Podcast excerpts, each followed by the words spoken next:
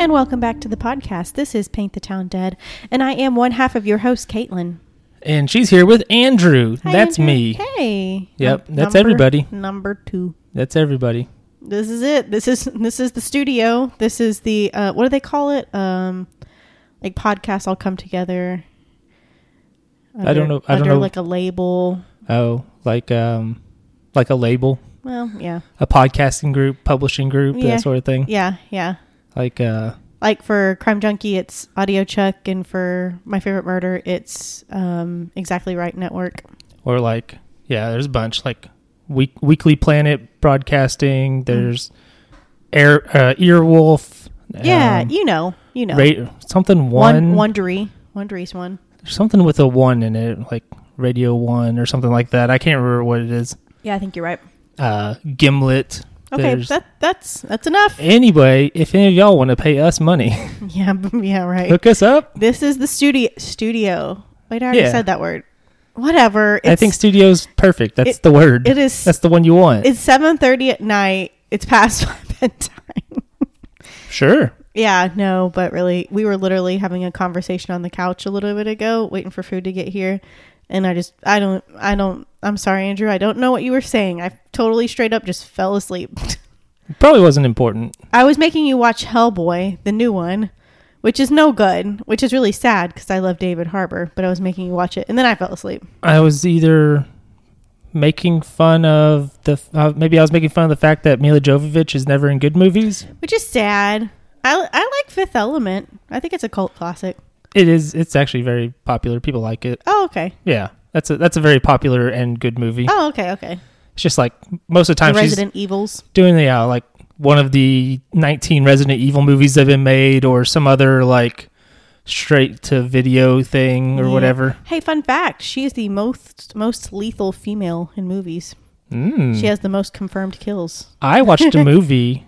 Uh, what was it called? Ultraviolet. Did you ever watch that? No, but I know what you're talking about. It has a white person in it that shouldn't be, right? Right? Uh, I- you might be thinking of something else, but I'm uh, thinking of Ghost in the Shell. That's what I'm thinking of. yes, you're thinking of Scarlett Johansson Yes, Ghost playing a Shell. character who in the comics and anime was called Makoto Kusanagi. Very Japanese. yeah, so I, I don't. Uh, they probably gave her a different name than Kusanagi, but also she's a cyborg. She could technically look however she wants, like altered carbon, where it's like yeah, yeah. It's an Asian guy and now he's in a white man body, and then later in a black man body. What? Yeah. All of them. Well, anyway, Ultraviolet Yeah. starring Milla Jovovich is really terrible. It's from Why? like the early to mid 2000s. Uh huh. It takes place in the future and it's like vampires, but it doesn't look anything like vampires. It's more like cyberpunky. And uh, I have seen this. there's two parts I want to point out. One where she has a big fight scene with a guy, and the guy is using his hair to fight her, Whoa. like swinging his braids at her or Does he have whatever. blades on his braids? I don't think so. I think it's Oh. just like Ooh, well, yeah. And then Be uh, a lot cooler if you did. Yeah, there's a part where a bunch of guys are like surrounded her and Mhm. they try to shoot her and she dodges all the bullets and they just shoot themselves.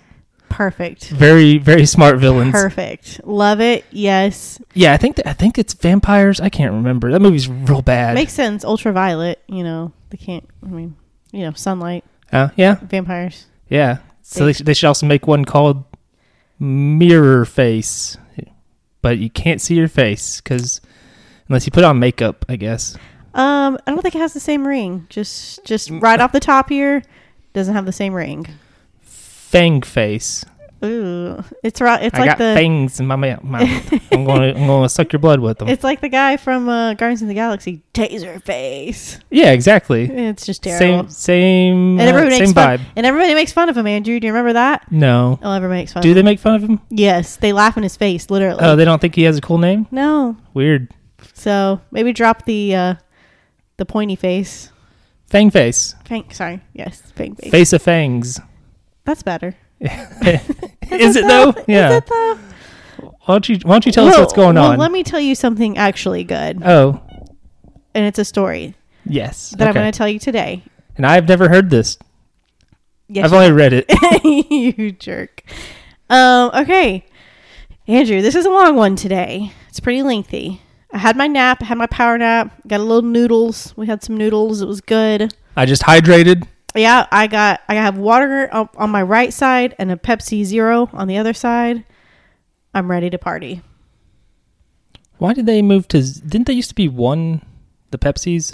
I have no idea. They did Okay. diet. They did diet Pepsi. I mean, they still have that. I was I was thinking they had Coke Zero, and then they were like, "Here's Pepsi One." I think everything's going to like zero. Like there's Coke Zero, Pepsi Zero, Doc- Oh, Dr Pepper Zero. I just realized, you know what? I think I know what the difference is because What? Coke it used to just be Coke Zero. Now it's Coke Zero Sugar. yeah. I think it's the sugar's the difference because it This used says, to be This says Pepsi Zero Sugar. okay. So it used to be the number was denoting calories, I believe. So it was like Coke Zero has zero calories, and now it's that it has zero sugar. Yeah, there is um no sugar in here. A little sodium. Um, I think it's got aspartame, so I'm gonna have cancer. But most importantly, it has caffeine, which I need. Okay, so let's talk about our story today, Andrew. Today we're talking about a very famous guy, which you may or may not have heard of, named Larry Porter Chisholm. Lego. So, Larry Chisholm was born in Forrest City, Arkansas on December 19th, 1948. And I think, I don't know if we talked about on air, but you and I have talked about Forrest City before and how it was named for the Confederate General Nathan Bedford Forrest, who was unfortunately the grand first Grand Wizard of the KKK. So all that's very unfortunate Arkansas history there. Um, I put in my notes, do better, Arkansas. Yeah, we do have a Lincoln County that's named after Abraham. Good job. I think there might be a Grant named after Grant. yeah, there is. Uh, is it named after him? Oh. Do you know for sure? Oh no, I don't know that, but we do have a Grant County, Arkansas. Yeah, I can't remember. Isn't that where Hot Springs is? No, that's Garland. Garland, the other G. Okay. Um, so Larry grew up with his mother and father, Francis and Millard, and two brothers, John and Harry, and he was described as just like a totally average looking guy, a little on the geeky side. He was excuse me, I burped, kind of lanky and gangly. He had a real easygoing personality and it allowed him to kind of blend in anywhere he went. Very charismatic, they said. Just chill guy. Just everybody liked him. He was super chill. And you can tell um, he's probably a really old person with parents named Francis and Millard. I, you know what? You want to know something? Yeah. I don't know which one is the man and which, Which one's, one's the. which? Yeah, I didn't know which one's which because I was like, I think Millard would be the guy and Francis would be the lady. I've known of Francis who are men, so Uh, well, yeah, but Millard. I mean, have you known any? I I've haven't. known- I haven't known any Millards actually. yeah, but none. none. So who knows? Francis and Millard. Uh, but Larry graduated from high school in 1966. He was good student. Oh, I just thought of a Millard, oh who? uh, the, The former president? president. Yeah. that's a guy. Yeah, that's obviously. True. Yeah, I thought about that. Okay, so we figured it out. Mystery solved. We figured out nothing. Actually, is the real the- answer. That's the end of the case. Hope you guys enjoyed it. No, just kidding. Um, so he graduated from high school in 1966. He had good grades. He was a good student. Um, he, after graduation, he enrolled in Memphis State University, which I think now is Yes. the University of Memphis. Is that right? yes, it is. Okay. They so, even wear throwbacks with the MSU on it sometimes for Oh, really? basketball. Yeah. that's pretty cool. I don't know when the name changed, but at some point it changed. It would have been like the 80s or, or very early 90s, but Why did it change? because U- University of Memphis sounds better than Memphis State University. When you Uh-huh. have something state, it it just conveys like more prestige when you don't have state in your name. Oh, okay. Like think of all of the major colleges generally. It's University of Arkansas, University of Georgia, University of Florida. Yeah, like the main university in a state Yeah. usually doesn't have state in its name. Sometimes it's not the case. Like Ohio State is the main state university there, but oh, okay. That's usually not the case. And like, there's other pla like um, Middle Tennessee State University. Mhm. They haven't changed their name, but for like athletics, they leave off the state. It's just Middle Tennessee. Yeah, I remember that, And yeah. Troy State changed to Troy Just at some point. yeah. yeah, like Okay. the early 2000s. So just some more prestige. Cool. That Yeah, has nothing just- to do with the story. It just makes you sound better. cool. All right. So, oh, sorry. Excuse me. Uh, so while there, he met a woman named Harriet. They fell in love. They got married. They had two daughters. That Pepsi's really getting me. One in 1969 and one in 1970. But the marriage very soon dissolved, and his wife took their children and left out of state.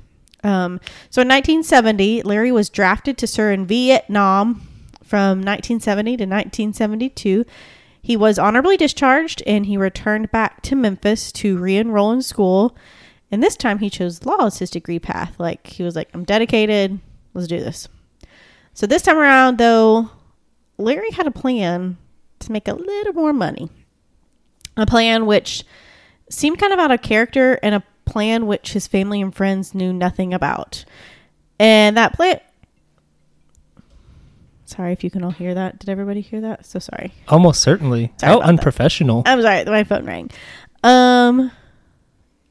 Oh, the side business. It was a phone call.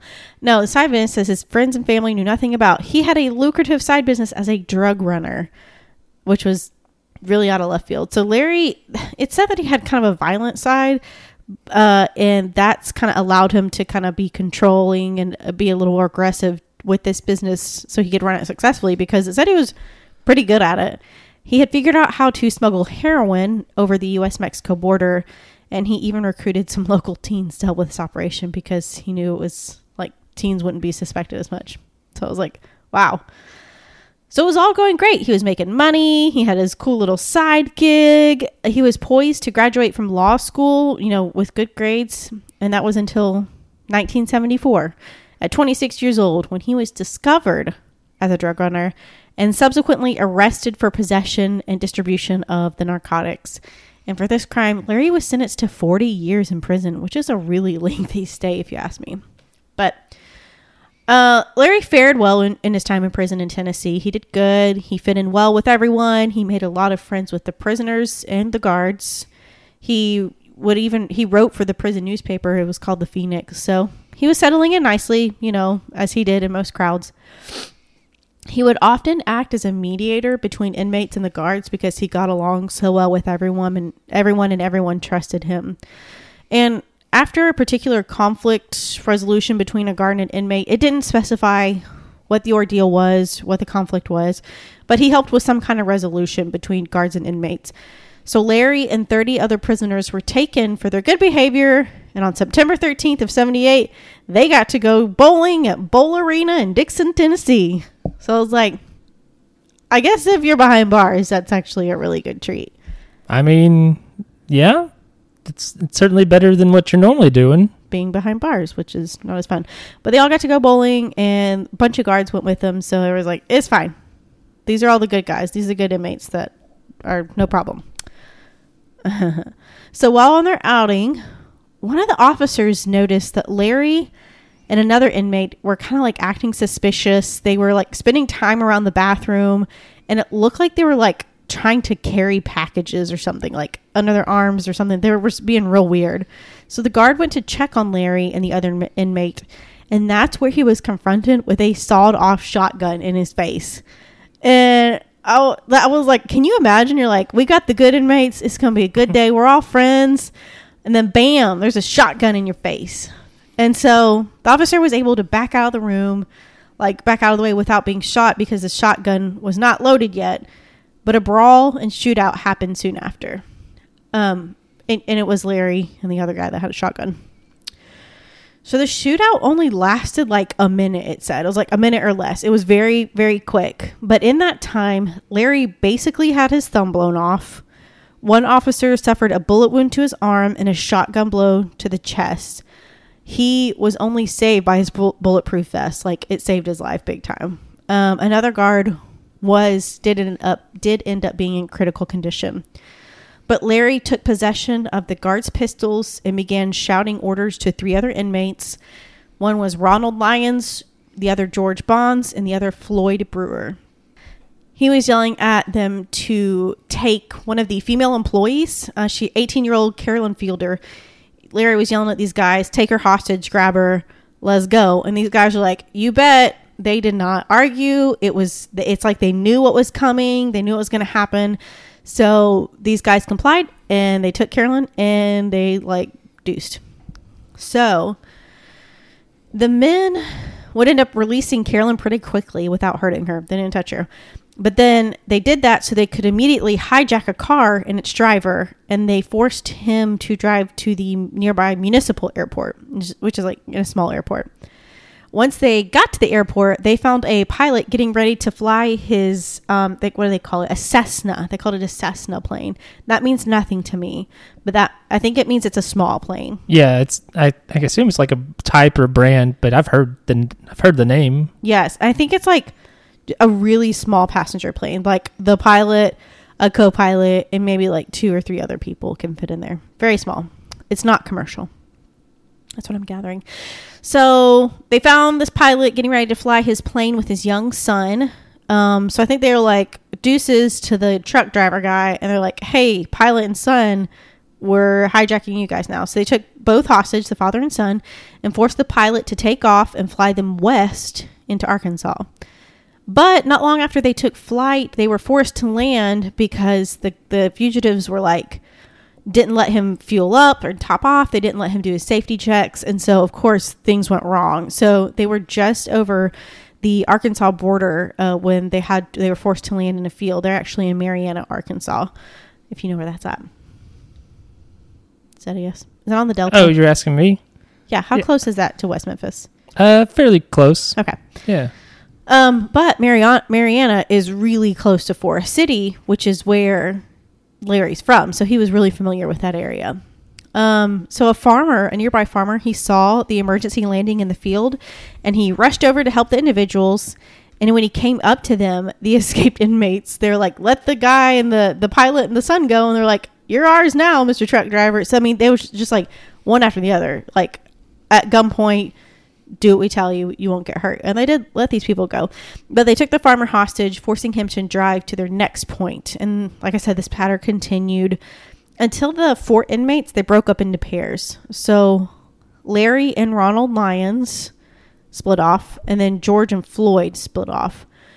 So um, George and Floyd actually just they were in prison for I think it was um, rape. I think both of them were in prison for rape. So gross. Um, and then I think Larry Larry was you know drugs and whatever. I think Ronald was in prison for like armed robbery, maybe. So Larry and Ronald were together. The two rapists were together, and so Larry and Ronald went in one direction. George and Floyd went the other direction. And once they split up, George and Floyd were caught within a day, but Larry and Ronald kind of kept on for a while. So Larry and Ronald ended up taking an elderly couple hostage and making them drive into the back roads of Kentucky. And once there, they released the elderly couple without harming them. So same same MO over and over again. This is also once they got to those back roads, Larry and Ronald parted ways. So Larry was on his own. I mean, they were they, all of them were on their own now. So so police knew Larry was on foot. He had ended up going on foot. He wasn't in a vehicle. And they theorized that he'd be way, making his way back to the area he grew up in because that's where he was most familiar and he had the connections. Um, so again, he was on foot. He could hide more easily being on foot. So police were kind of concerned about that. And George and Floyd, once they got them, they told police that Larry told them he was headed toward Texas. So they started setting up a bunch of roadblocks on the way to Texas to like try to suss out Larry. Um, but they didn't find him. However, very shortly after that, a tip came in from Calico Rock, which, fun fact, I used to work in Calico Rock, uh, where a local woman informed police that she thought she had spotted Larry just out and about there. And a local man from there as well said Larry had asked him for a ride earlier that day. So they've got eyes on him in Calico Rock. So they're like, we're going to go. We're going to get him.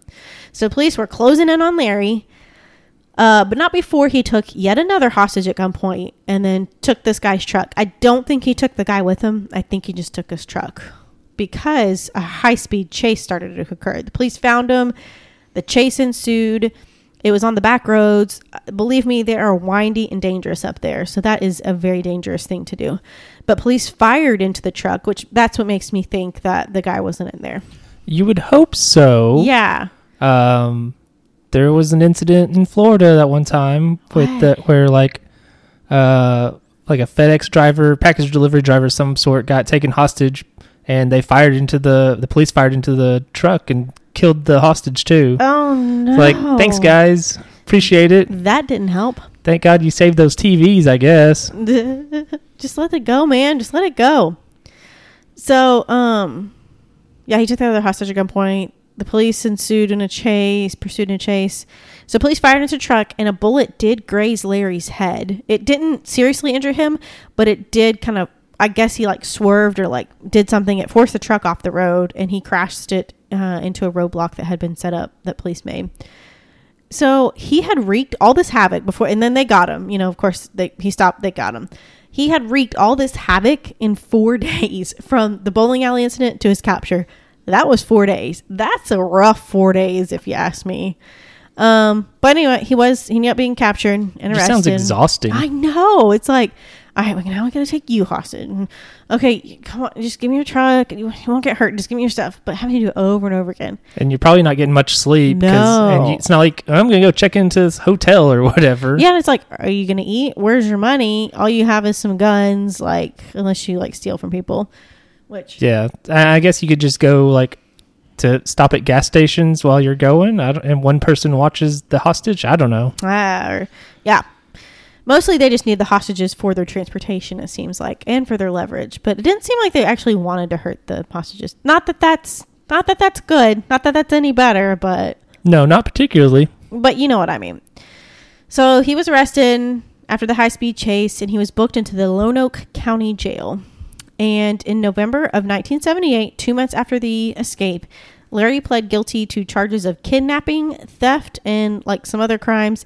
He was sentenced to an additional 30 years in prison. So he's looking at like, he's already served a couple, but basically 70 years total in prison. So his whole life. Yeah, So, and about the guns in the bathroom, if you're wondering, uh, at the bowling alley, it turns out a college friend and previous roommate of his, William Henson, had placed uh, guns there at Larry's bequest earlier that day before the group of inmates arrived.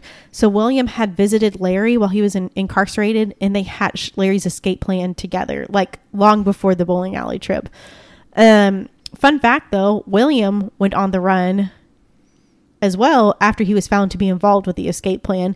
And he became a wanted fugitive and he surrendered to the FBI after 13 years in 1992. So, little fun fact, you know, like a lot of criminals in here. that is a fun fact. Yeah. That 13 years of looking over your shoulder all the time. Can the you time. imagine? Yeah, Yeah.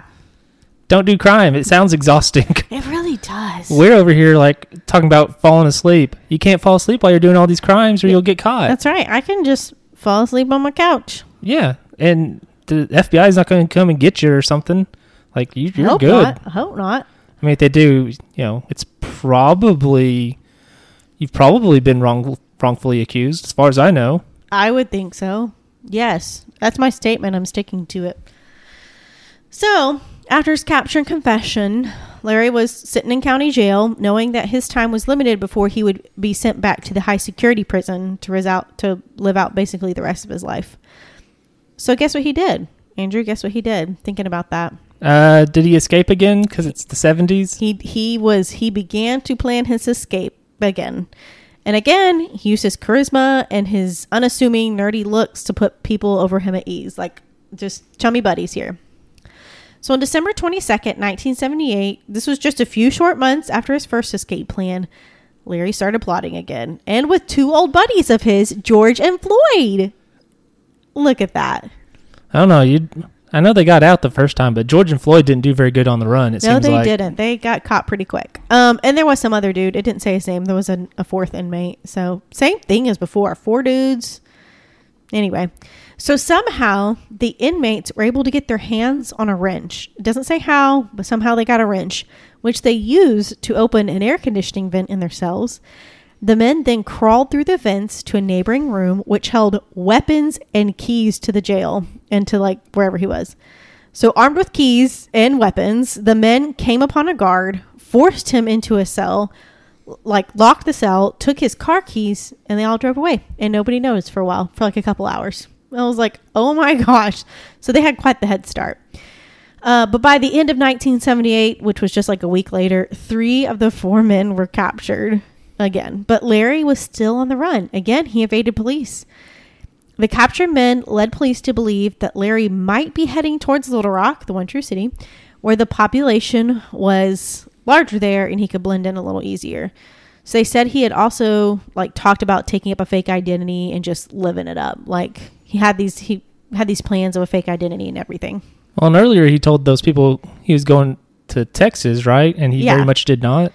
Right. Well, and he might have been making his way to Texas, or they might have lied. I don't know. Yeah, I would just lie to those people Right. Yeah. in case they get captured. Then Yeah. they it's like, yeah, I'm going to, I don't know, um, Iraq. Like, okay. Well, that's way far away. It's like, yeah, they'll never find you me could say England and then go to England, Arkansas, there you go, yeah. or Paris. Or Paris, You can go to or- Paris. or or Nashville, or Dallas. or Palestine. There you go. That's a that's somewhere in Arkansas. That's one you should say. Well, that's somewhere in Arkansas. I know. That's what I'm saying. Okay. Those I- were all. Those is were all Arkansas I think it is Palestine though, not Palestine. Yeah. Here, it doesn't matter. Okay. So, blah, blah, blah. turns out the men were right, and police would learn that Larry had adopted uh, about not about Little Rock, about the fake identities.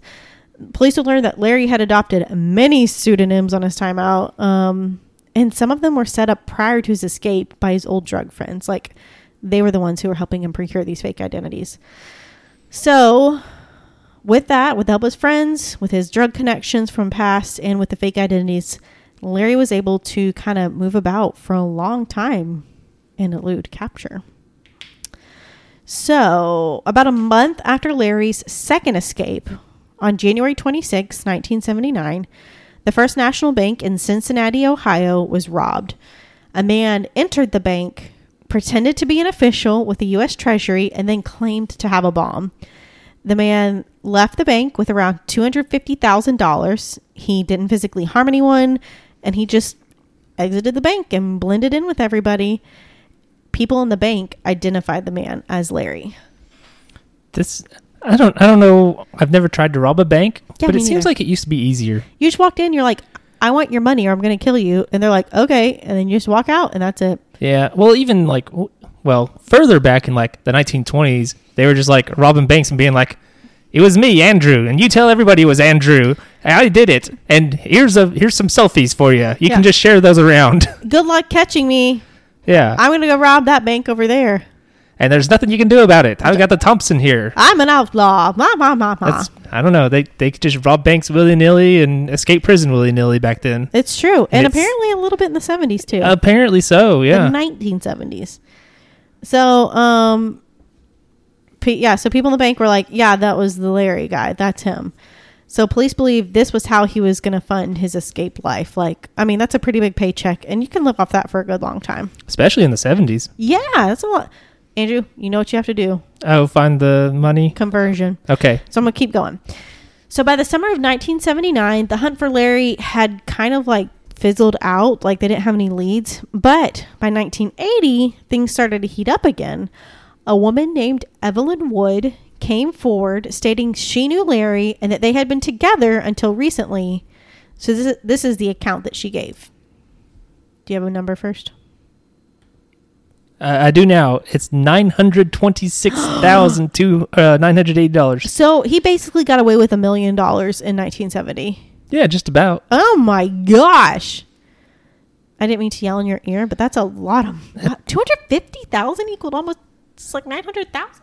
Yeah, and um, you know, everything's gone up except for wages since then, so that's cool. Bazinga! What was that noise? The the chair moved. Oh, okay. Okay, so this is Evelyn's story. She said that she had dated a man that went by. Okay, I'm not sure. It said George or Earl, so I I don't know. So we're gonna say George Earl. Um, so she he went. She dated a man that went by George slash Earl McLean. She said the two met in New Orleans, Louisiana. He was a man who did kind of like side gig jobs, like roofing and, and construction. He had a roommate he was friends with named Jimmy Price. And not long after uh, Evelyn and George Earl met, the two started dating and they moved in together. So and he's hanging out with this guy named Jimmy Price, who sounds like an old timey gangster himself. Jimmy Price. Yeah, Jimmy Uh, Price wanted dead or alive. It's, it just feels like it fits. Okay. There's a movie about Jimmy Price out there. I don't know. Okay. Well, if there if there wasn't, there should be now. Uh, anyway, uh, no, but they were roommates and for a brief time, and then George slash Earl and Evelyn got together and moved in together very quickly. So in the later part of 1979, George Earl suffered an injury on the job where he fell two stories off a roof while trying to load some equipment, which sounds terrible. He was admitted to the hospital and spent several weeks there. This injury kind of derailed George Earl's like career and his job, and it would eventually lead to his and Evelyn's relationship going bad as well.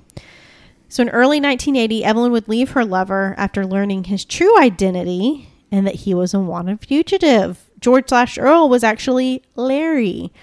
Um, so she abandoned the apartment they had shared together and moved in with some family. She found out Larry had moved to Mobile, Alabama with his friend Jimmy Price, the gangster. Big fan. Yeah. Where he, they all began roofing again. Like he was like, well, I'll just pick back up roofing. I know I just fell off one, but got to make a wage somehow. So his stay in Mobile didn't last as long as, um, because didn't last very long because Evelyn had turned him into the FBI when she found out who he was. So his running began again and he stayed one step ahead of those pursuing him. So we're going to talk about his time in Mobile and his his second run. Actually be like his fourth, but whatever. So while he was in Alabama in the first half of 1980, Larry met a woman named Linda Hicks. The two got together, and Larry would move in, and that was his mo. With a like, they found that out a couple times, Find a lady and charm them. basically. And he was just like this nerdy, unassuming, nice guy. So it's like, whatever. So the FBI found Linda, and eventually, uh, so they eventually found Linda and brought her in for questioning about Larry. And this is the account she gave about her time. After she and Larry got together, which I'm not sure which pseudonym he was using here, so I'm just going to refer to him as Larry. So after she and Larry got together, he caught wind that the FBI were hot on his trail because Evelyn was like, "Uh, I dated this guy and he's a liar." So Linda decided, like, Larry was like, "There are FBI's on my trail. I got to get out of here." So Linda was like, "I'm going to come with you." So she decided to flee with him. She dropped her children off with her sister, promised she'd be back soon, and then just went on the run with Larry. And like I said, I think this was he might have been using McLean. I don't really know what he was using at this point. This is one of the wilder um, versions of the old uh, parent went out for cigarettes and never came back Exactly. story. My my mother left with a wanted fugitive and never came back. My mom decided she wanted to be an outlaw. Yeah, exactly. Um, so Linda said that Larry had been researching how to evade capture. Like he had like books and articles and stuff saved where they lived. And it included having tons of personal information about people to create new identities. As well, he already had some fake IDs. Like I said, his drug buddies had helped him. In fact, he would look up information about children that were born like the year he was born or around the year he was born that had died when they were kids. And he would look up, like, does that make sense? Like, he would look up dead kids Yes, this that is would be around his age if, it, if they were grown up. that's wild, especially because uh, that's that's something that happens on King of the Hill. Does it really? Sort yeah, Dale, the fake name he always gives, Shackleford, Yeah. Rusty Shackleford. yeah. He named he picked that name after a kid that had died, except the kid never actually died, and he was causing all kinds of problems because of You're using his name it. for Yeah, stuff. Yeah. yeah. So that uh so he would look up like deceased kids and then he would call the living family of those children to collect information on them and then assume those kids' identities. And he was also looking up how to like do mail drops to himself and stuff like that. Like if he went running around, how to like mail stuff to where he was going. And I was like, dude's planning, but that's pretty messed up. So when Larry and Linda fled, they ended up in Magnolia Springs, Alabama, and they he, she had said they thought about heading like east down towards Florida, and but they ended up stopping in Georgia for a bit. Um, but while they were there, they kind of hung out, and they're like, "No, let's go up to South Carolina." So the two would um, sleep and stay mostly in the car, as they were pretty low on funds. Um, sometimes she said they'd sleep in cheap motels, but they really tried to fly under the radar.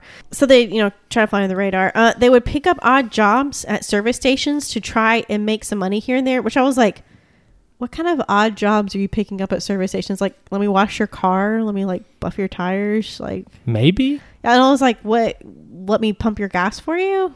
Could be. I don't know. you want to have a secret fight club and we do bets. Like I don't know. I, I don't I don't know what the services they would provide were, but they also made money by stopping and and giving blood at blood centers and stuff and getting paid for it. yeah, there you go. Yeah, that's, that's how college students do it. That's right. Um, but after about a week or so away from her children, Linda missed them and decided to return home. And Larry went with her for a bit, but decided it was probably best that he not go back to Alabama because the FBI was probably looking for him. Right. And if moment she shows up, I'm sure they're gonna Be like, get her. Yeah.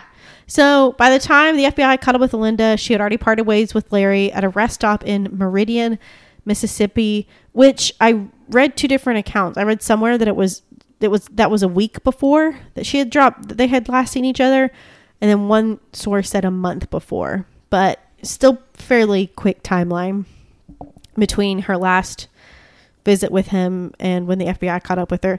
She said she had not seen or heard from Larry since then, and this is, was his last known location or anything about him for about five or six years. Wow, Yeah. pretty good. Yeah. So there's more, but wait, there's more. So in 1986, investigators caught wind of Larry's movement through one of his stolen identities. That's kind of what I sussed out was like it was they had been keeping tabs on a stolen identity and they saw movement on it and they're like, "Ah." So this was Gregory Moser, aka Larry, had moved from West Virginia to Charlotte, North Carolina in 1986. And what he was up to in the six years between Linda and Gregory Moser, like Gregory Moser identity, it was kind of a mystery. They didn't really know. So when he moved to Charlotte, Larry adopted yet a new identity, and it's one that he stuck with for a long time, and it's one that's closest associated with him, and that is Kenneth Lamar Brookins. So they knew he was there because this particular alias applied for a driver's license on September 29th, 1988, in that vicinity. So while in Charlotte, Larry, aka Kenneth, was supposedly married to a lady named Deborah Brookins. This woman was also kind of a mystery to investigators as she also had a previous pseudonym of Sherry Moser, which was the name of the other guy, George Moser, you know. So they were not sure if that was like her real name. And then Larry adopted George Moser as a like a moniker, like a pseudonym, or they're not sure if Sherry Moser was her real name at all. So they don't they don't really know. And so it's very confused like it's very confusing. That is very strange. So they actually like know she her like actual real name though. No, they don't know if it's Sherry Okay, Moser gotcha. or Deborah Brookins or if they're both fake names and she's totally somebody different. What if she's secretly the El Dorado Jane Doe? What? What? Where did that come from? What if I don't know. We don't know who this person is. What if she's the person that we don't know who they are? Uh, that's a that's a stretch. I don't. I mean, yeah. I mean, there's hundreds of millions of people in America. I mean, it, it would be hard to figure that out. But I'm just saying, That's a that's a stretch. there's an idea. That's a, okay. Um, but Pe- people post wackier things on Facebook and think it's real. So who cares? that is that is true. I'm not magnetized and I've had the vaccine. So, anywho, um, blah, blah, blah, where was I? Okay, so the two seem to have at least one daughter, either together or sh- or um or or Deborah came into a relationship with it. They're not sure. Possibly a total of three daughters. That's such a big variance. One to three daughters. Most things one to three is not like a huge difference, but when it's children, People- massive. It's kind of like, well, was it one or was it three? I don't know. So for sure, there was one child that went by Brenda, which again could be assumed name, could be her real name. Possibly two others named Barbie or Sandy. It's a maybe at that one. So Brenda was the only one for sure seen by someone, but the other two were never reported. Like nobody ever said they saw her. So that's why it's like, uh, eh, like they the children were talked about in conversation, but nobody ever saw the other two. Interesting. I almost wonder if that's like A cover up. if it was actually just one and they referred to her as three di- as three different That- names see, at various what points. And maybe her name was, you know, Barbie or Sandy, and you know, and they accidentally referred to her as that instead of De- instead of Brenda. yeah, weird. Yeah. So supposedly they all lived in Rock Hill, South Carolina at some point, and said that they were all homeschooled. So that's why nobody really saw them or knew. So, or the one or all of them, whatever it is, the one to three children. So for a while, the little family lived in motel while Larry slash Kenneth looked for work.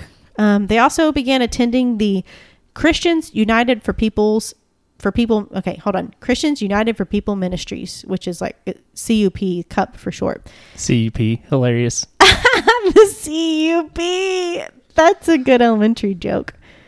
Yes, it is. I just spelled it out and, and thought about it. Okay.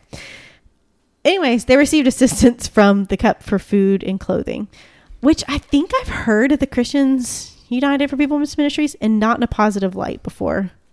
Oh, there's no telling. All the names sound the same though when you have stuff like that. I think you should Google it. Cup the Christians United for People Ministry. See what you find. C U P.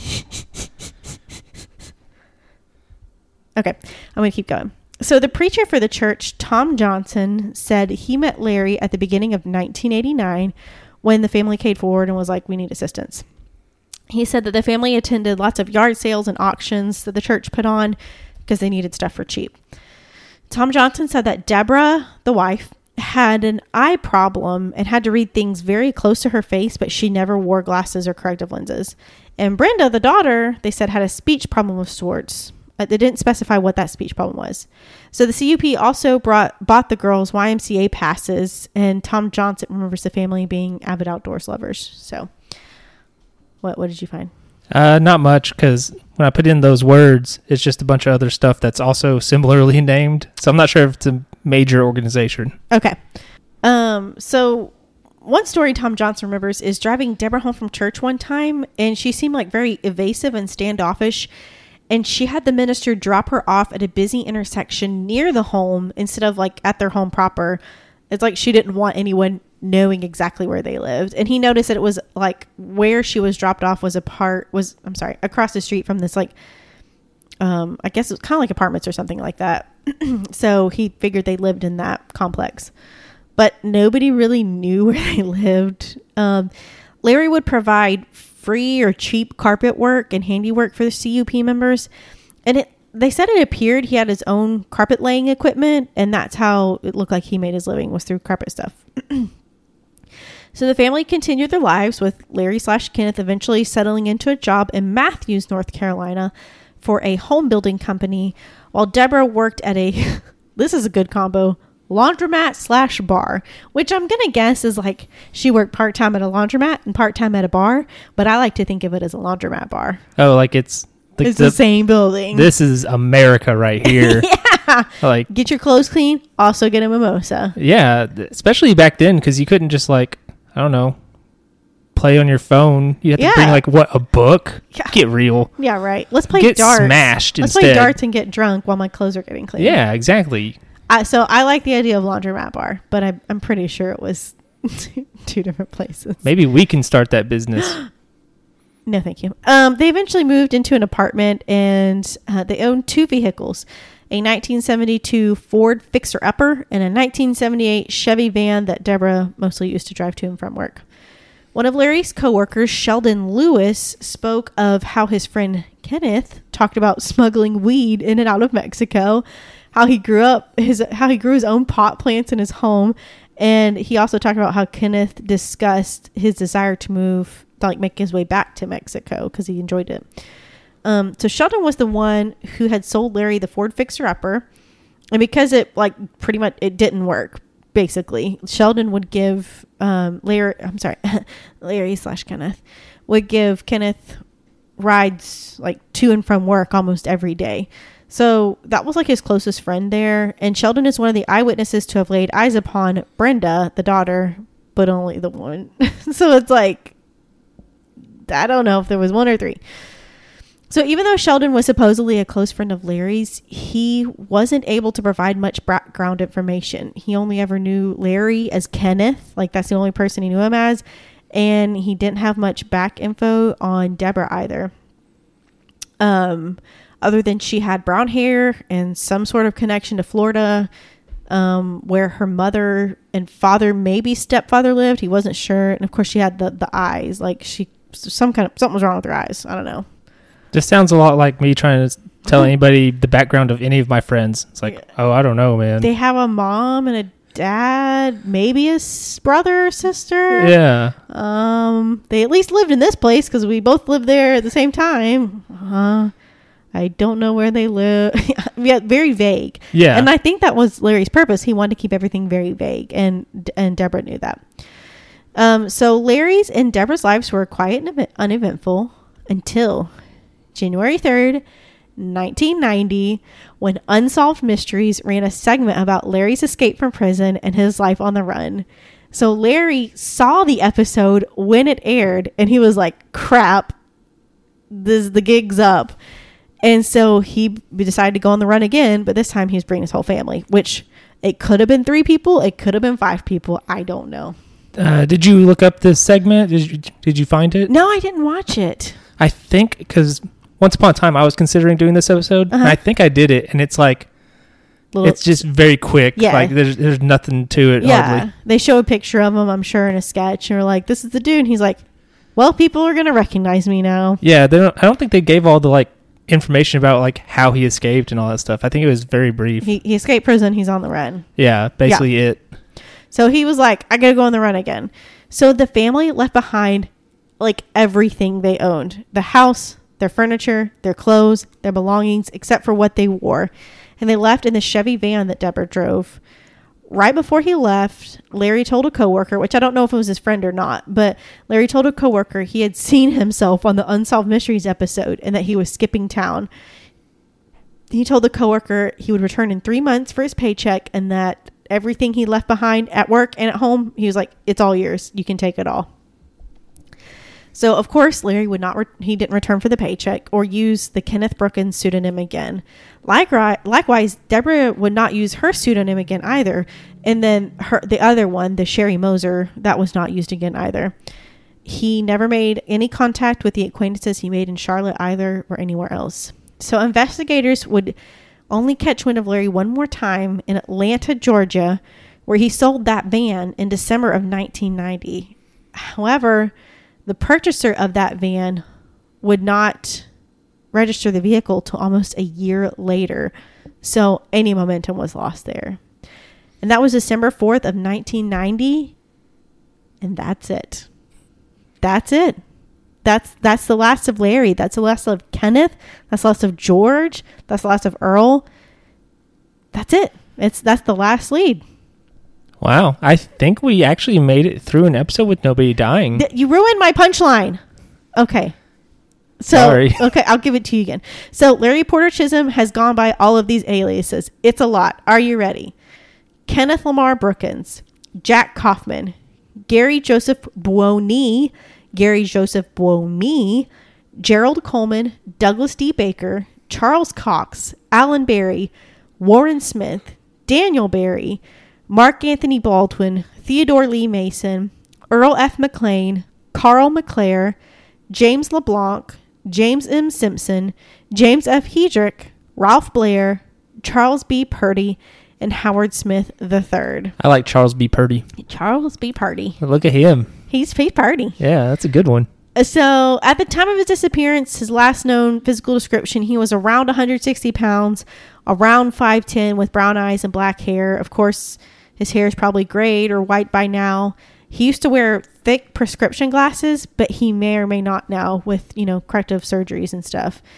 He's easygoing, mild mannered, laid back, charismatic, easy to get along with. He blends in with the crowd. He has scars on his left and right arms and a noticeable birthmark on his left thigh, which I'm thinking who's getting close enough to his left thigh to see. But anyway, Well, one of his former wives, probably, that's true. Or girlfriends. Or what? Yeah, whatever they were. Yeah, yeah. So he seems to prefer the South, but he may have gone west as well, or he may have gone down to Mexico. He was said to have visited his fugitive friend William Henson in Arizona at some point, so that's why they think he might have gone west. Uh, yeah, remember the William Henson, the guy that went on the fugitive? Yeah, yeah. He was in Arizona at some point. And he's So like, "Hey, buddy." Yeah, exactly. We're both fugitives now. Larry is still on the U.S. Marshals top 15 most wanted. He's the longest running fugitive and wanted man on the U.S. Marshals list.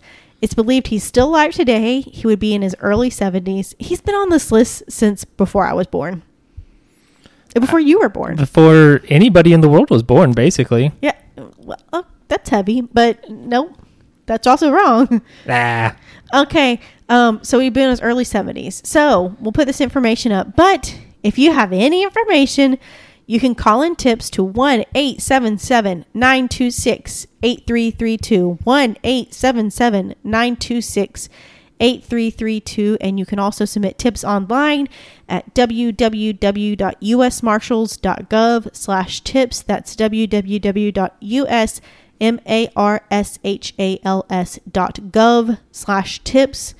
And uh, like I said, Angel put that in the notes. We'll also include the wanted poster that he has and an age progress photo. And Andrew stole my thunder, but that is the first episode that we've done where nobody dies. Yeah. Uh, other than like I guess The, technically the the, cops missing. were well, and the cops were injured. yeah, but yeah, no, no, no bystanders got killed No. or anything. Hostages galore, but none of them were injured, Yeah, that's not purposefully. pretty pretty wild. And that's it. That's the story of Larry Porter Chisholm Hey. slash Kenneth George Earl blah, blah, blah, blah, Charles B. Purdy. Charles B. Purdy. Uh, you know what? I think he won this. What do you mean? He went. He won. He He, wi- he wins the game yeah, because I mean, when you play the Game of Thrones. yeah, he. His other option is like he would have still been in prison at this point, even Yes. even before the first escape. I'm pretty sure because it was 40 years. He was in his 20s, Right. so I mean it'd be close. But Yeah. he, he basically Yeah. he's lived a full, if strange and horrible life in some it- ways, I don't know if it's a full life, but he's lived a life out of prison. it's probably fuller than living in prison. Yeah, that's true. But yes, Yeah. 100%. Isn't that crazy? That is pretty wild. What a, I mean, we made fun of escapees from like the 1800s. We're like, man, anybody could escape prison. But this was the 1970s. It was a little closer. Yeah. And I guess he lived in a world without cell phones, so that yeah, helps. Yes, 100%. And now Uh, I wonder what he does now. And I mean, d- is his identity just that solid? Or I mean, he I- could have always died. I say Mexico. well. I say Mexico. Mexico seems like the one that makes the most sense Yeah. if he was able to get there. I mean, and he liked, he wanted to live in warmer climates because he always had um, outside type jobs like construction and roofing. yeah, so he would have, and he had you know previous time in Mexico, Yes. and also you probably want to go there because the U.S. government is, isn't there. It's not dear. Oh, sources. I want to talk about my sources. So, U.S. Marshals, that where I got that poster, unresolved is I think another podcast or a blog, and they did an episode on this. It was so thorough and so good. Their information was awesome. So I got majority of my information from there. Medium.com. I got quite a bit of inf- information there, and then a little bit from Unsolved Mysteries as well. Very good, Caitlin. Thank you. Um, very good, Larry Porter Chisholm. You you beat us. You you did it. You dirtbag. You you got him. You wily rascal. Actually, that's actually what one of the articles described him as, wily. wily. Yeah. So, anyways, that's it. It's a good word. We should bring it back along with Like flim flam yeah and blockhead. or dingbat. Dingbat's a good one. Ne'er do well. Ooh, that's Yeah. a good one. Yeah, some of these old words should come back. Yeah. That's my theory. okay, what you got? Um, how many Star Wars is Caitlin? One. It's it's two. Bad Batch and I finished the second Darth Bane book. Um, Uh huh. So I'm about to start the third one, Dynasty of Evil. So I don't know. I still don't love that book series, but whatever. I'm I'm almost done. It's and, Star Wars. and it's audiobooks, so I'm not paying that much attention anyway. Yeah. I'm doing other things Yeah. and living my life. hmm If I were like 100% focused on it and didn't like it, that would be a problem. But, you know. Yep. Um other than that, I haven't really done a whole lot. I Me neither. started rewatching Have you ever watched the show Don't Trust the Bee in Apartment 23? No. So it only lasted like 2 seasons. It was on ABC I remember that. and it was okay. It's okay. it's all right. I don't know, it's worth checking out. You might like it Eh. more than me, Is I it think. a sitcom? Yes. I'm not. I'm out. What do you mean you're out? I don't like sitcoms. Since when?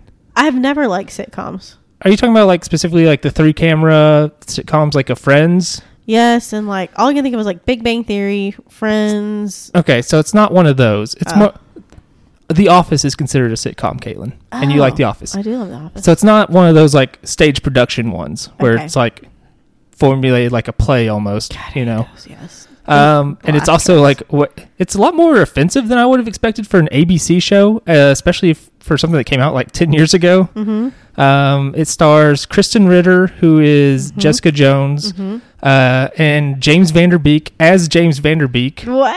Like, It's it's very it's kind of it's all right. It's worth checking out, and it's just like something to have and watch. But I like uh, Jessica Jones. That was good. yeah, Jessica Jones is really good. Uh, Eric Andre's in it. yes, he's he's one of the main characters. I'm, I'm Um, looking at the cast now. James Van Der Beek is James Van Der Beek. Yeah, so there's a lot of stuff of him like doing acting jobs or whatever. That's really funny. Um, Yeah. Dean Cain is in it. Yes, he's his, he's James Van Der Beek's rival on Dancing with the Stars. Are you serious? Yes, You know that J- Dean Cain got in trouble for some dirty stuff a few years back. I did not. Yeah, some dirty stuff. Probably. Um, Kiernan Shipka's in it, who's that? and Busy Phillips. Who's that? Um, I don't know everybody's Busy name. Phillips. I don't know what she's in, but I know her. And then Kiernan Shipka plays um Sabrina on the Sabrina show. The the new Sabrina. So yeah, yeah. Frankie Busy- Muniz is in it. Okay, yeah, Busy Phillips. Uh, yeah, Frankie Muniz. I saw the episode he was in recently. I'm trying to re- remember what they were doing. Oh, James Van Der Beek was trying to get together a Dawson's Creek reunion show. Oh my gosh. Um, so Chloe, which is Krysten Ritter's character, had been lying to him, saying that they were trying to do a reunion show with him, and then he would always turn it down, so he would feel good about himself, like big league everybody. Mm-hmm. And then um, the character of June, who I don't know, she was in like an episode two of New Girl, but I don't know what else anybody would recognize her from. And she's like, "No, Dawson's Creek is great, and you should do this." And so then he's like, "Okay, let's do it." And finds out all of his co-stars actually hate him and don't want to do a reunion show. And uh, so then he tried to come up with an idea of doing Dawson's Creek crossover with Malcolm in the Middle. That's why Frankie Muniz was there. Oh, okay. But he just like accosted him in a grocery store rather Gotcha. than like doing anything proper. gotcha. It's ve- it's a Uh. weird, it's a very weird show. Yeah. Like I'm surprised it exists at all in any form or fashion. But yeah. I don't know. Check it out. It's on Hulu. Okay. It's it's fine. Okay. And there's only two two seasons. I'm trying to remember what uh, I looked up. Busy Phillips. I recognize her. Yeah. She's she funny. she was in like Freaks and Geeks. Yeah, that's it. And Cougar Town. Didn't watch that. She's in that show Girls5eva that's on Peacock. I haven't watched it. Oh yeah, yeah. And yeah, I don't know what else she would have been in. I don't even remember her being in the show. But you know, what are you gonna do? What are you gonna do? Oh, I I know why she was in the show. She was on Dawson's Creek. She was in that episode. Oh. She was in the episode telling James Van Der Beek that everybody hates him. that's funny. So there you go. Okay.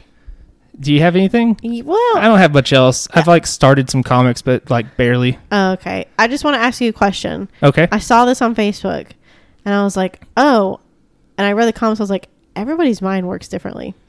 If I ask you, "What is twenty-eight plus forty-seven?" What does your mind do? What? Where? Do, how do you get to the answer? Um. So the real answer is that my my, my mind freezes you're like for a "Mm, minute. Math. I assume this is basically asking if like people like converted into a not uh, to tens and stuff. Right. Um. Usually stuff like that, I would go like sixty, like the forty and the twenty, or the forty and the twenty. Is that what it was? Twenty-eight plus forty-seven. Twenty-eight plus forty-seven. Mm-hmm. So yeah, I would do sixty and then add fifteen. Wow, that's not what I do. So I break it down to one of the numbers to a division of of ten. So let's say it's twenty eight plus forty seven. So I'm gonna go with um we'll go down to forty. So twenty eight plus forty. So then that's sixty eight plus seven is seventy five seven So in this version you've laid out, what I would have done is taken two from the 27 and put it into the 48 to make it 50. And then you'd have 25. Wow. No, nope. We're just Yeah. gonna go down to a zero division. We're just gonna go I don't wanna take I don't wanna add anything to the formula. Well, no, I mean, I don't know. You're just taking, you're you're subtracting from one, adding to the other, so that you get one that I is just, a I just perfect want, 10. I just want to take one. I just want to work with one here. Just Okay. one. So we're just gonna take the seven away. I'm trying to help you so out. we've got 40 plus 28. So that's 68. That one's easy. Plus 7 is 75. yeah, my version's pretty easy. You yeah, take two. You make.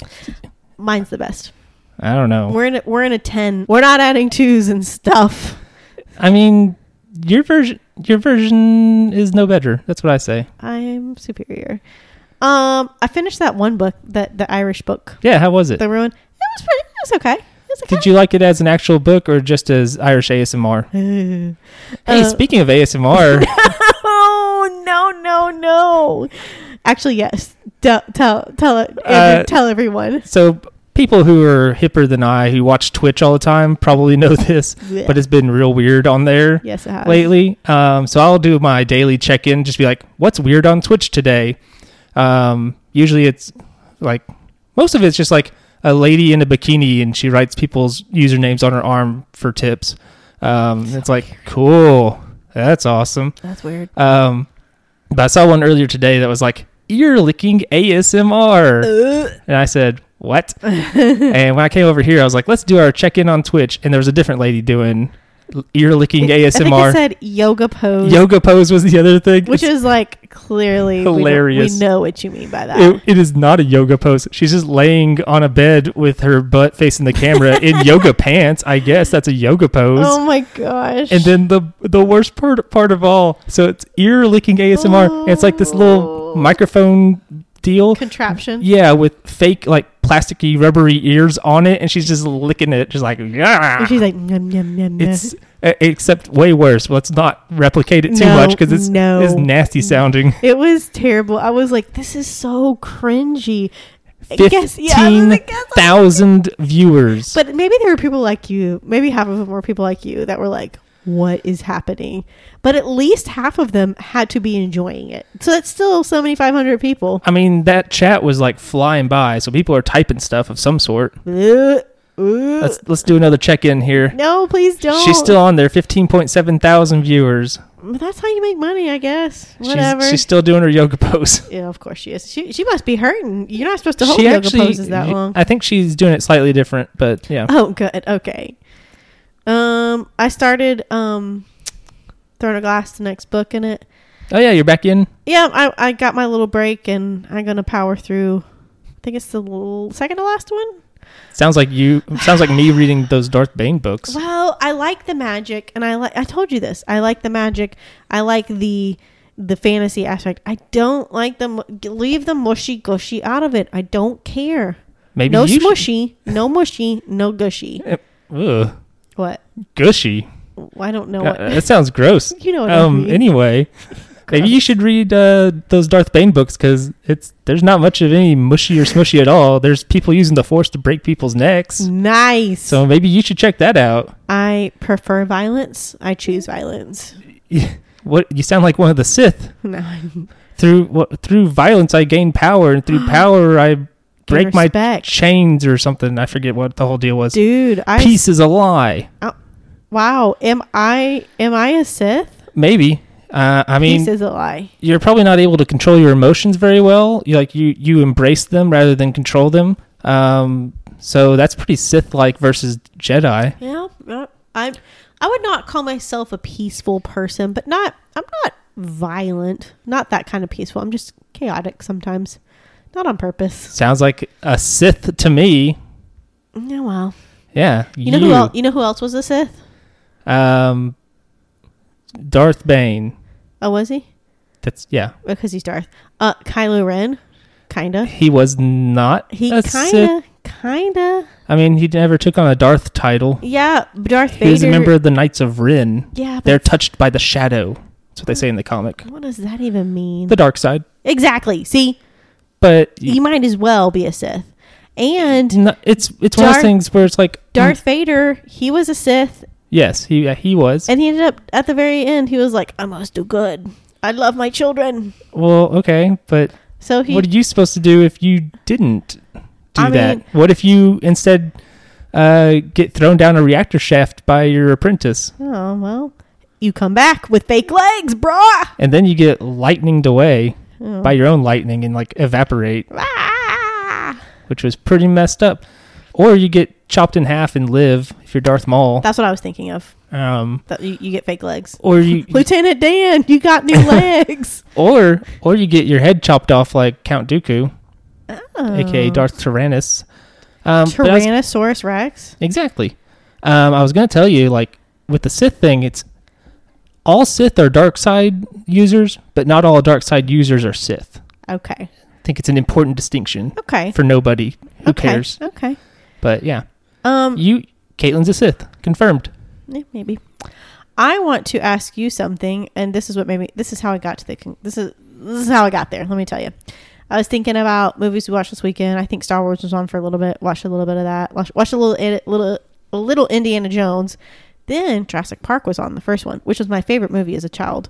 Um, so um, watched uh, watched Jurassic Park, and then that made me think. Of course, all those together made me think a lot. Do you know the common theme? Of Jurassic Park, Indiana Jones, and Star Wars. Yeah. Um. Come on, you can get there. Oh, I don't know. Is it? It's, it's not Spielberg because I don't think he's involved No. officially with Star Wars. No, not Spielberg. Um, Industrial Light and Magic. What? What is that? They're the people who do special effects. No. Okay. Um, I'll go ahead and tell you. It's John Williams. Oh, okay. Yeah, yeah, yeah. So here's what I want to do. Andrew. Superman as well. Okay, well you're already playing the game. Um, I want to first off find a list. I didn't know we were playing a game. We are playing um a list. We're playing a game. I want you to tell to me, see how many movies you can name that John Williams composed the score for. Okay. Um, just gonna say, uh, Star Wars. So that's nine, at least. Yeah, okay, we're gonna we're gonna group all the comp- all the. Indiana Jones. So that's four. I'm up to thirteen. I'm killing it. Shut up. I don't know how many of those Jurassics did he do? Just the one, or did he do Jurassic World as well? I don't know. He for sure did. I mean, he set the the foundation for the most of the. na, na, na, na, na, Yeah. Okay. I know he did Superman back in the day. so is that four? We're gonna Yeah. we're gonna group the comp the combo movies together. I disagree. I'm almost at 20 with this. okay, so four. What else? Um, no, no, get off your computer. I don't know what else he's done. Honestly, did he do Jaws? Was that him? Uh huh. I think uh-huh. I think I may have exhausted my what I know off the top of my head. Uh, maybe he just worked with like Lucas and Spielberg some more. So there's like E.T. Uh huh. All right, Keep going. Schindler's List. Yes, Really, I think so. I just did that because of Spielberg. I'm pretty sure. I'm pretty sure. Yeah. What else did Spielberg do? Um, or George Lucas? What else did George Lucas do? He didn't do much after Star Wars. And I don't think he did the. Did he do? I doubt he did Red Tails. That Red Tails. It was a movie. It's about the like Tuskegee Airmen. Uh, it's really bad. Oh, is it? Yeah, it was. It, it's unfortunate. Like it has like the worst acting I've ever seen in my life, and is also historically inaccurate in ways that are like not good. prob- prob- problematic. yeah, like you you don't have to be like historically perfect, but It was not John Williams. I, I didn't think so. Um, who who else were we talking about? Spielberg, Lucas. Uh-huh. That's yeah. I don't know off the top of my head. I'm- Um, okay, so just some. I, I, I asked John this question too. I just want to see how many he could do. Um, Did I do better? Probably not. I don't. I think y'all did about the same. Um, so Fiddler on the Roof, love that one from '71. Fiddler on the Roof. Uh, the Cowboys, which I've actually played that, and it's a lot of fun to play. It's it's very fun. Um, what are there some other ones that are popular? Do do do do. Hold on, I'm scrolling through a giant list. Jaws, we got that one. Yes. Um, Star Wars, we got that. It gave me nine points right there. Close Encounters of the Third Kind. Okay. Um, he did Jaws too. Superman, I think you said that I one. did say Superman. Um, well, he he they put Empire Strikes Back, but eh. Yeah, He won a exactly. It's two different movies. um, you've got all the Indiana Jones ones. Yes. So I'm over 15 at some point here. E.T. You got that. Um, yeah, yeah, yeah, yeah. We got those. Hold on, I, I'm I'm I'm scrolling. Another su- he did Superman and then Superman four. So he skipped a couple there. That's sort of surprising, but I think Superman 4 was like Christopher. Reeves is like his his big attempt at directing and stuff. I think he wrote it. Um, here's a fun one. Home Alone, Oh, interesting. Hook, I should have guessed that. Far and Away, I don't know what that is. uh, Jurassic Park, Schindler's List. Uh, let's see what else. He did Lost World as well. Okay. Um, Seven Years in Tibet, which I've heard of that, but I've never seen it. Saving Private Ryan. Okay. Yeah. Um, Makes sense. Stepmom, I did see that one. I- He he did the all the Star Wars. It looks like. Uh yeah, I was gonna say I think I think Rise of Skywalker was gonna be his last one. Oh, okay, And he didn't do music on like Mandalorian. that makes sense. A- it doesn't sound Mandalorianish. Yeah, I mean, it doesn't other sound John Williams-ish. The Patriot. Hmm, I didn't- Okay. I didn't know that one. This is a good one. It, it he literally touched most of my favorite fandoms. Harry Potter and the Sorcerer's Stone. Oh, he just did the one? I think so. He laid the he laid the groundwork here. Well, I Let's- think I think he did Minority Report. Oh, he did Chamber of Secrets as well. Catch Me If You Can, Prisoner of Azkaban. Um, he did War of the Worlds. Hmm. Memoirs of a Geisha. See, I didn't even. I'm learning things. He did Crystal Skull. Oh man, That wasn't his fault though. no, it wasn't. He didn't. He didn't make the movie. War Horse. He did War Horse. The Book Thief. That was a great book. Um, the For- he did The Force You Awakens. just gotta be careful, or somebody will steal it from you. yeah, keep going. Just don't dwell on that bad joke. He keep did. going. He did the BFG. That was a Spielberg movie. the big effing gun The from Doom. Big Friendly Giant. oh, Uh, Star Last Jedi. Uh, he did Solo. Hmm. He Okay. did Rise of Skywalker. see the solo part. Solo and Rogue One are the ones where I was like, I don't know if he did those. so he stopped at Prisoners of Azkaban. Prisoner of Azkaban. He didn't do four through seven or seven and a half, seven point two. Um, he it looks like he is already signed on to do the untitled fifth Indiana Jones movie as well. That makes sense, I guess. Since he did the others, I don't know why they're making this movie, but you know, do you think it'll have Harrison Ford in it? It does have Harrison Ford in it. Does it have? Real question. LaBeef? Shia LaBeouf. Oh, I have no, probably not, I would think because they were trying to set up for that fourth one to make it sort of like a passing of the torch to to LaBeef there, yeah. and it did not work. Nobody liked it, Yep. Nope. so Okay. yeah, maybe stop making those movies. like, what are you doing? Like, we don't we don't need any more. You made two really good ones, Uh-huh. one pretty good one, and Yeah. then one bad one. Yes, it was not. And I like we've talked about this before. I I typically like movies in a genre that I like. X-Men, love X-Men. So I kind of like Dark Phoenix and the New Mutants or whatever it was. But I'm not going to say they're great movies. I think you just need to raise your standards for Probably. movies, especially since everything is a comic book movie now. You can't just be like, "Oh, it has Yeah. the Avengers, therefore I must like it." It's Yeah. like, nah, you can just be. It's but I did like the Avengers movies. sure that's fine, but I'm just saying Okay. if they make a bad one, you, you don't. It's okay not to I don't want you to be like, yeah. Okay. Same way with people who are like, I actually like s- Episode Two, Attack of the Clones, because I like Star Wars. Like, I don't like Attack of the Shut Clones. I've seen it like a thousand times and I hate it. So I guess that he hit um, most of the things I like. Uh, he didn't do any X Men stuff, but he did do um, he did do Harry Potter. He did Indiana Jones. He did Star Wars. The one thing he didn't do, Lord of the Rings. Oh well. Was that Howard Shore? I don't know who that was, but I feel like it's it's better for not having John Williams. It would have been different. It would have been way different. Uh, he has a very animated style, um, and that is not. I would say that's not Lord of the Rings. Right. And I think that's fine. Yeah, It's going to have to be fine because they already made them. dude, I'm so smart. It was Howard Shore. I agree about that being Howard Shore. He's also a great composer. Very melodic. Very good composer. What else has he done? Uh, I think he did some Disney stuff.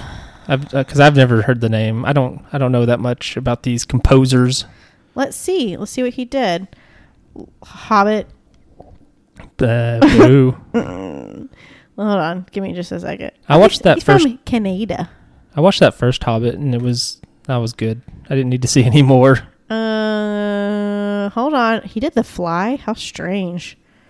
I assume like the one with Jeff Goldblum. Yeah. Ooh, he did The Silence of the Lambs. It's a good one. So it sounds like he did a bunch of like weird, He creepy did, stuff, He did and Philadelphia. He did Mrs. Doubtfire. oh, that's random. Like it went from like Silence of the Lambs and and The Fly to Lord of the Rings, It or so into beautiful. Mrs. Doubtfire. I was gonna say I could see the doing the creepy stuff, and that's how like Peter Jackson would know him because Peter Jackson started off doing like horror slasher film stuff. That's so bizarre. He did seven. He composed seven. The, the music for seven. Er, This all makes sense to me. He did uh, Kevin Smith's Dogma. He did that thing you do. Lots of Lord of the Rings. Well, I wonder Uh, if he did that Jay and Silent Bob reunion movie that was terrible. Probably not. Oh, it looks like he did Man of Steel. Uh, Howard Shore did. Yeah. It says an excerpt from the Bridge of Khazad-dûm was used in the teaser for 2013 Superman film Man of Oh, Steel. So Okay, it was just a like that was. Hans Zimmer. Okay, so it's just in the trailer. Yeah. They, they Han- probably didn't have composition yet. Hans Zimmer and maybe somebody else helped. I don't remember. Panic Room, Gangs of New York, more Lord of the Rings. What else? Oh, he he worked with Fran Walsh and Annie Lennox. What can you see? I don't know. I don't know what you're doing. I don't know what's happening.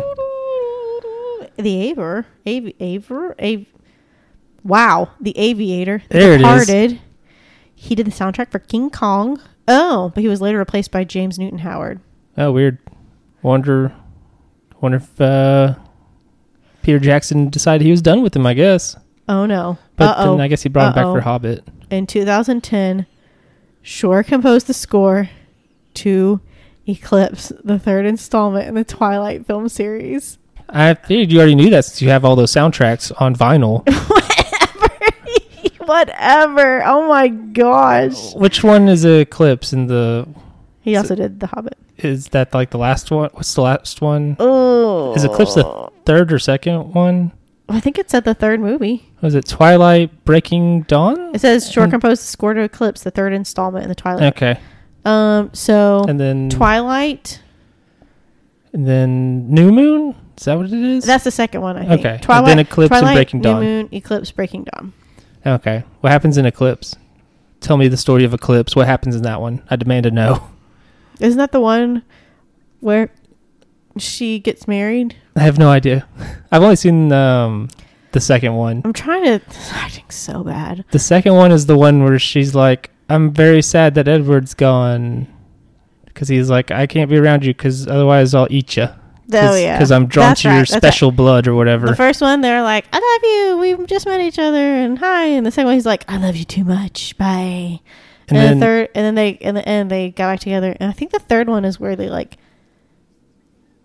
Well, crap. Now I don't know. Now I'm second guessing it. Oh yeah. The second one is also it's it's basically Romeo and Juliet, and they make sure you know that because she's reading Romeo and Juliet in part of it. Ah, so so what great um uh, comparison. Good, good job, Stephenie Meyer. Yeah, You're a job. writer. You What a writer. you Why don't you go write some more books about did. aliens that take over people? That and she wrote another book um under a pseudonym to see if it would do good. It did not, and then she was like, "Oh, that was me," to see if it would sell better. Oh no! oh, it was me. I did that. Please don't. Please buy my book. Did that book come out where it's like from Edward's point of view or whatever it was? um, I think so.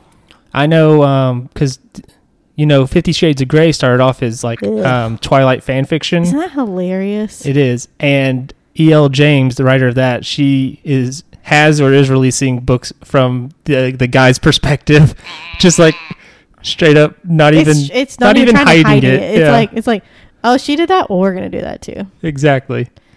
Anyway, Very I, th- silly. I think that's it. That's all I got. I also Um, watched Loki, the first episode. Don't talk about it. I haven't watched it yet. We're gonna talk about it next week, so I'm gonna watch them both yeah, this week. I like it so far, Good. but it's a one episode, and I don't know what else to tell you. Okay. Well, don't don't Maybe ruin it. Mephisto's in it.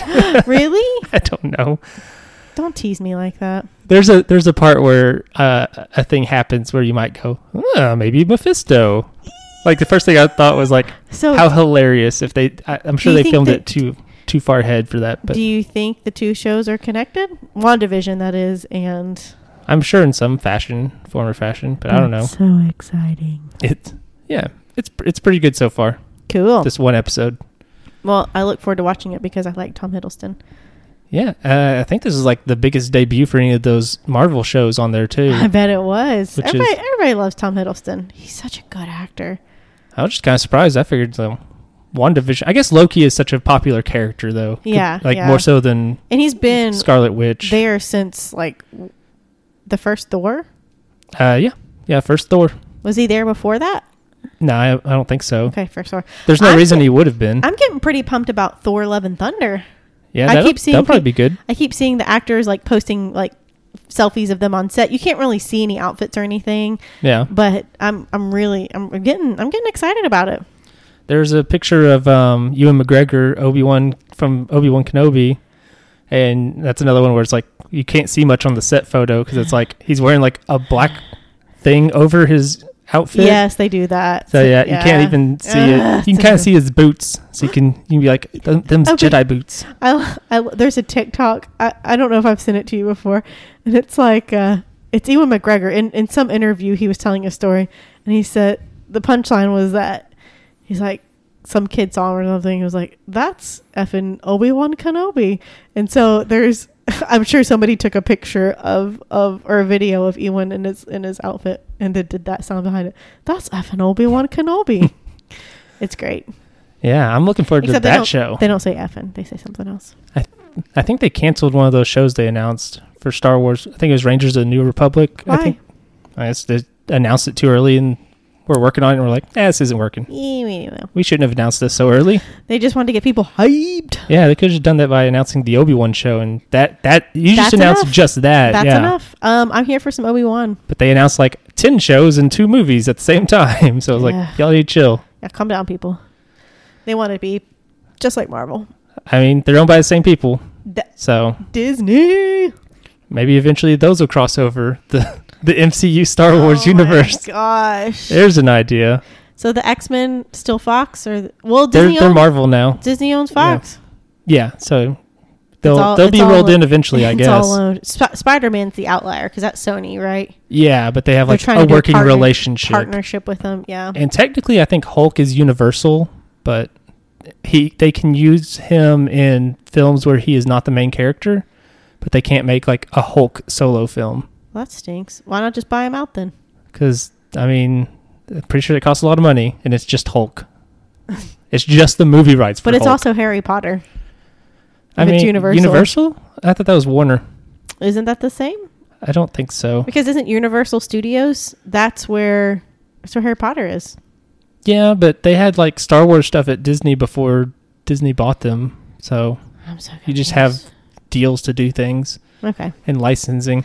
Disney's gonna buy it all. You just wa- uh, you just wait. You But just watch. They're, they're getting there. They're getting there. But yeah, th- I'm pretty sure Harry Potter is Warner. okay, I think so. I remember the logo. Yeah, it's, it's WB. Universal, I believe, is also rolled in with like Comcast and NBC Universal. They own like USA and stuff like that. gotcha. But yeah, it's all it's all very confusing. I agree. Yeah, it really is business. What do you know? Yeah, Amazon, Comcast, Apple, Disney, Corp. That's what's going to happen eventually. Everything. Hulu. Hulu's in there. Yep. Hulu's already owned by Disney. Yeah, mostly it's Yeah. like some percentage, Mm-hmm. so they can make as they can make most of the decisions if they Mhm. want. Mm-hmm. But All right, that's it. That's enough. That's enough shop talk, Andrew. okay, Okay, let's wrap this up. Agreed. Okay, guys. Um, thanks for sticking with us. Sorry, we're a little late this week. Um, I had a family emergency. yeah, Andrew had a family. emergency. So, so for once, it wasn't my fault, and I just want to throw that in his face. But also, uh, I, I, I hope your your granddad's okay. Yeah, and technically, I mean, I have missed an episode for a family emergency as well. So there That's is true. that. That's true. That's but true. uh, yeah, but, but we picked back up. We and we still did it on time. I think. yeah, you you brought in some other people. Yes, I did. I did. Yeah, so um, I don't know. I'm looking forward to. Um, obviously, Mephisto is definitely going to be in um, Loki. John Krasinski's definitely going to be in it. Um, they're going to bring in Hugh Jackman as Wolverine into it, and they're going to bring in uh, Ewan McGregor as Obi Wan Kenobi and Anakin Skywalker, uh, played by Hayden Christensen. Um, just kidding. It'll be Haley Joel Osment. Really? No, Okay. Cool. that's not even. That's not even the right kid. no, it's not. Jake Lloyd's the kid. Okay. My bad. Okay. I'm not a real Star Wars fan. I've been exposed. I have to leave now. Okay. So take us home. Yeah. Okay, guys, thanks for sticking with us. Thanks for being patient with us um, and for understanding. We will try to drop episodes, usually drop episodes every Tuesday. Um, you can catch us on Facebook at Paint the Town Dead. You can catch us on Instagram at Paint the Town Dead, all one word. You can catch us on Twitter at PTTDpod. You can catch us on our email at PTTDpod at gmail.com. Also, we have a um, a TikTok, but we haven't posted anything on there, and that's also PTTDpod. Um, please be sure to subscribe on anything you can, rate five stars anything you can, like anything you can, share anything you can. Uh, any positive interaction you have with us really helps, and we greatly appreciate it. Um, like I said, thanks for being patient. We really appreciate you guys, and uh, thanks for stopping by. We'll see you next week. Goodbye.